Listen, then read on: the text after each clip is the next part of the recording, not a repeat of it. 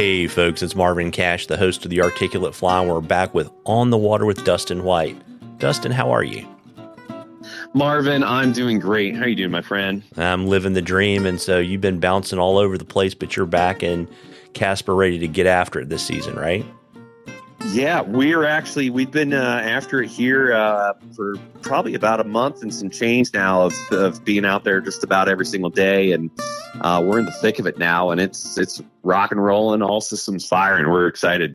Yeah, so it's interesting, right? Because you've got a kind of a a new bigger game, right? So you got the SAO thing going on like you did before, but you're starting to do the salt stuff too, right?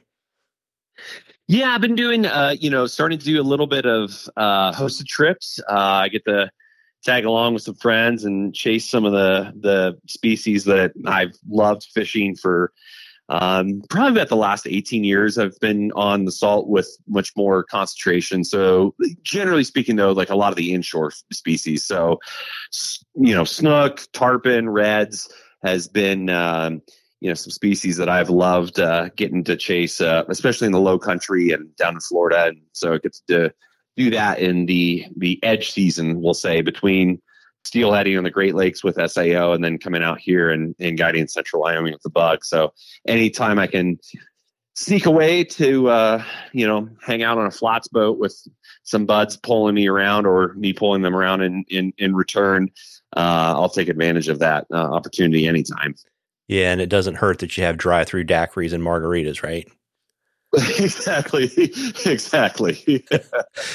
So but to bring it back to wyoming you know one of the things i know from talking to you last season i've been watching your social media feed is you're kind of really cranking on the carp stuff now right?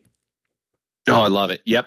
I um you know you historically actually uh that's been a, a favorite species of mine and it, it's been a bit of a buzz species for a lot of fly anglers um, that's been growing over you know the last 15 20 years. Um, and so i i've always loved chasing them um, in the earlier days of my guiding career in ohio. Um, i'd actually take kids out target carp you know and in you know kind of urban centers and you know in park systems on ponds and you know little canals that I, I just am so fascinated with that species. And then you know as i started getting out here into wyoming and you know, working for the the bug, um, you know, Blake was always, you know, super generous to take me out on his flats boat on some of the reservoirs we have, and just blew my mind of how how you know parallel, how similar it was um, to you know targeting redfish on flats um, down in Georgia. Uh, I mean, almost identical, just in a freshwater context in central Wyoming. And so uh, got myself a flats boat and I've been pulling it around and taking folks out and, and catching carp. And um, there's just such a cool species um, in, in about every facet they have. I love I love targeting them. I love how they're finicky in some days. I love how they're greedy on other days. And and yet, no matter which of those two ends of the spectrum you find their temperament in, they're going to put you in your backing as soon as you hook them. And uh, it's just a pretty cool experience to add to um, the you know the pretty special trout water that we have here in in uh, central Wyoming. Yeah, neat. And so you know when is kind of prime carp time in Wyoming? Yeah, so right now, I mean, we are picking them up right now, but we're kind of they're they're starting to set up to do their thing with spawning, and so their attention's starting to shift a little bit away um, from eating, and, and they're kind of getting ready for um, you know the spawn. But t- generally speaking, if you can get them, you know the you know Memorial Day weekend is is is kind of a time where man it really starts firing then. So this time in May, you know they're starting to get have their priorities uh, elsewhere other than eating. Um, but as we start to get to the end of the month, they really are getting back into feeding and feeding pretty aggressively. So, you know, end of May through, I mean, almost all of, of July uh, is is pretty darn good. But if you can get out in the water and, and target some of those in, in, in the month of June, uh, it's uh, it's a pretty special thing. Very very neat. And we were talking before we started recording. I mean, like so much of the you know, the Rocky Mountain West. I mean, you guys have gotten a ton of snow this season. Oh, uh, uh unbelievable amount, and and very thankfully so. Um, here in Wyoming, gosh, I think for the ranges that that surrounded us. I think early February we were at like 130 snowpack. You know, um, snowpack was at 130, so we were already doing quite well, and then we just kept getting pummeled and pummeled and pummeled by snow, and so. Um, there's, you know, I'm looking out my window now it's a mountain and it's, it's all white on the top of it. So, uh, we're going to have a lot of water moving through our, our, our fishery and our drainages this year. And, um, they've already, because we're on tailwaters, they've already started to uh, adjust to that with our flows. Yeah, and that would also, you know, not just adjusting now, but you're also going to have probably more water later in the season unless it gets really, really hot, really, really early, right? Yeah, yeah. I, I think, you know, so, you know, if we talk about the three different fisheries specifically that we have, you know, the Mile's already at 2,700, um, which is about what you'll, uh, the highest you'll ever see at in summer you know, in the dog days of it. And here we are in, in May, we're already there. Uh, the horn has kind of been bouncing up and down. Uh, just they're they're kind of been reactionary to what the Boysen Reservoir has been, but uh, currently it's at 24. They just walked it down to 2400 from 3000. Um, and I would expect that that could easily, you know, on on that end of things, um, go up and down there. Uh, and the reef we're at about a thousand right now, and and that definitely is going to start ticking up uh, here as we get through the month of May and into June, July. Um, so I think we're going to have a lot of water moving through the system, thankfully. And I think our reservoirs, uh, some of which, like Pathfinder, were uh, extremely low last year, are going to have a lot of water uh, in them to fill them up and you know, make sure that uh, you know our our fish are happy, um, but also our our anglers are happy as well. Uh, very very neat. So, what are you seeing in addition to the improved flows? Yeah, so um, it, it, all three systems are, are, are fishing extremely well right now. Um, we are in the season of blue wings.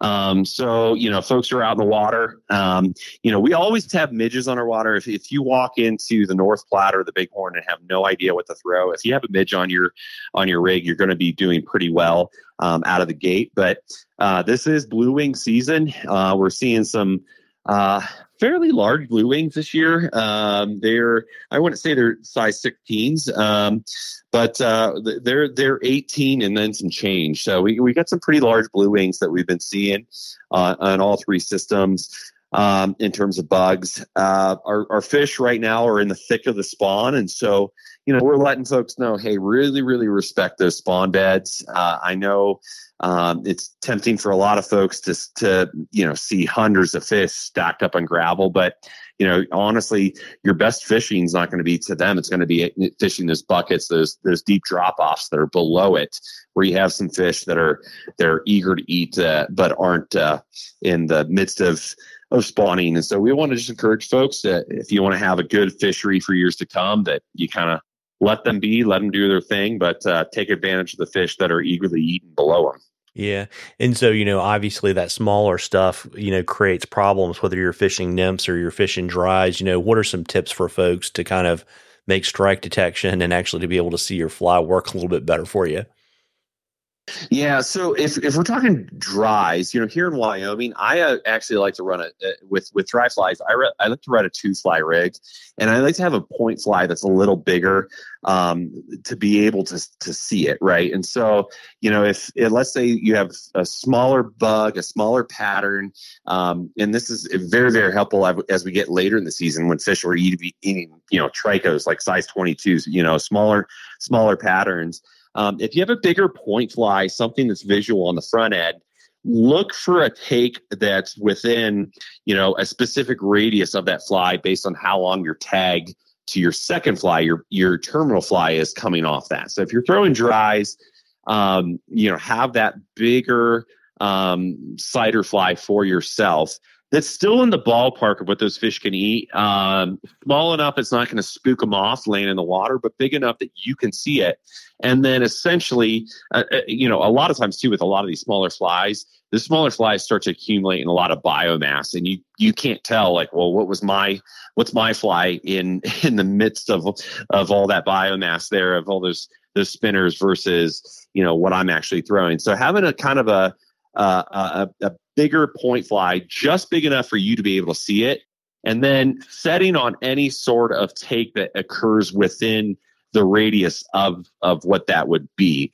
Um, that's what uh, I found is is really successful for us here, especially if fish are eating smaller flies. In terms of nymphing, uh, man, you know, uh, during this time of year, takes are often super, super subtle. Um, so, Marvin, you know, as crass as it is, I always like to say, hey, man, if it looks like a mosquito farted on your bobber, set the hook. Um, that's, I mean, and as, as much as you can get dialed in to the, the subtle takes from fish uh, that are eating below an indicator, uh, the more successful you'll be. Yeah. And so in those situations, do you like I know some people like to like actually have two indicators, like they'll use like two of the stick-ons and they're watching the alignment uh, between the two indicators. Is that something you like to do or are you just going to say li- lift on anything fishy? No, yeah, I want to lift on anything fishy. Uh, I, am not looking at the two indicator thing. Um, I, I, tend to find that sometimes um, mending becomes to be a little trickier there. Um, and I, feel like it overcomplicates things. Um, so, you know, I, I'm using a, a pretty light indicator um, that uh, is going to be, you know, pretty sensitive to takes. Um, and so, on anything that looks like it's a take, we want to set on it um, just because um, these fish are, are, are seeing a lot of food coming down the pipe. Um, and so they're not um, in desperation mode of of t- having to take extra hard takes. Uh, we're also coming out of you know you know as you mentioned before, uh, water's up and we have runoff that's occurring now. This is a lot a lot of runoff occurring now. So water temps are actually on the lower side. Those fish are hanging in uh, the ones that aren't spawning are hanging in lower uh, stretches of runs, slower water. Um, they're not taking things all that aggressive. So um, any sort of hesitation in the float, you want to set on it. Oh, well, there you go. And you know, folks, we love questions at the Articulate Fly. You can uh, email them to me. You can DM us on social media. If we use your question, I will send you some Articulate Fly swag and we'll announce what our giveaway item will be at the end of the fishing report series with Dustin. And, you know, Dustin, before I let you uh, go and make dinner and all that kind of good stuff, you want to let folks know, you know, how they can book you while you're out west and where the shop is and all that kind of good stuff?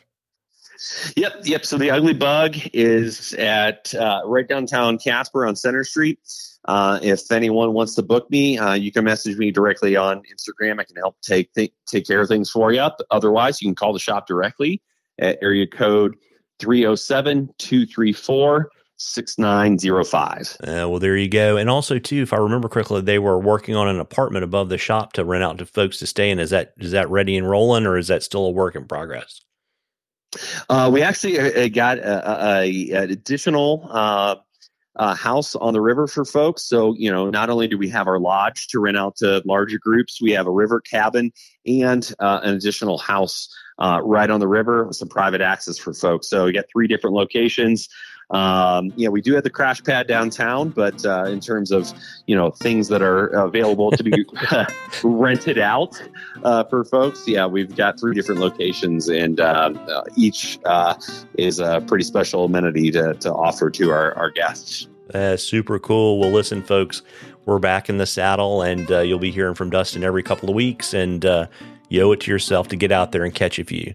Tight lines, everybody. Tight lines, Dustin. Tight lines, Marvin. Thanks so much.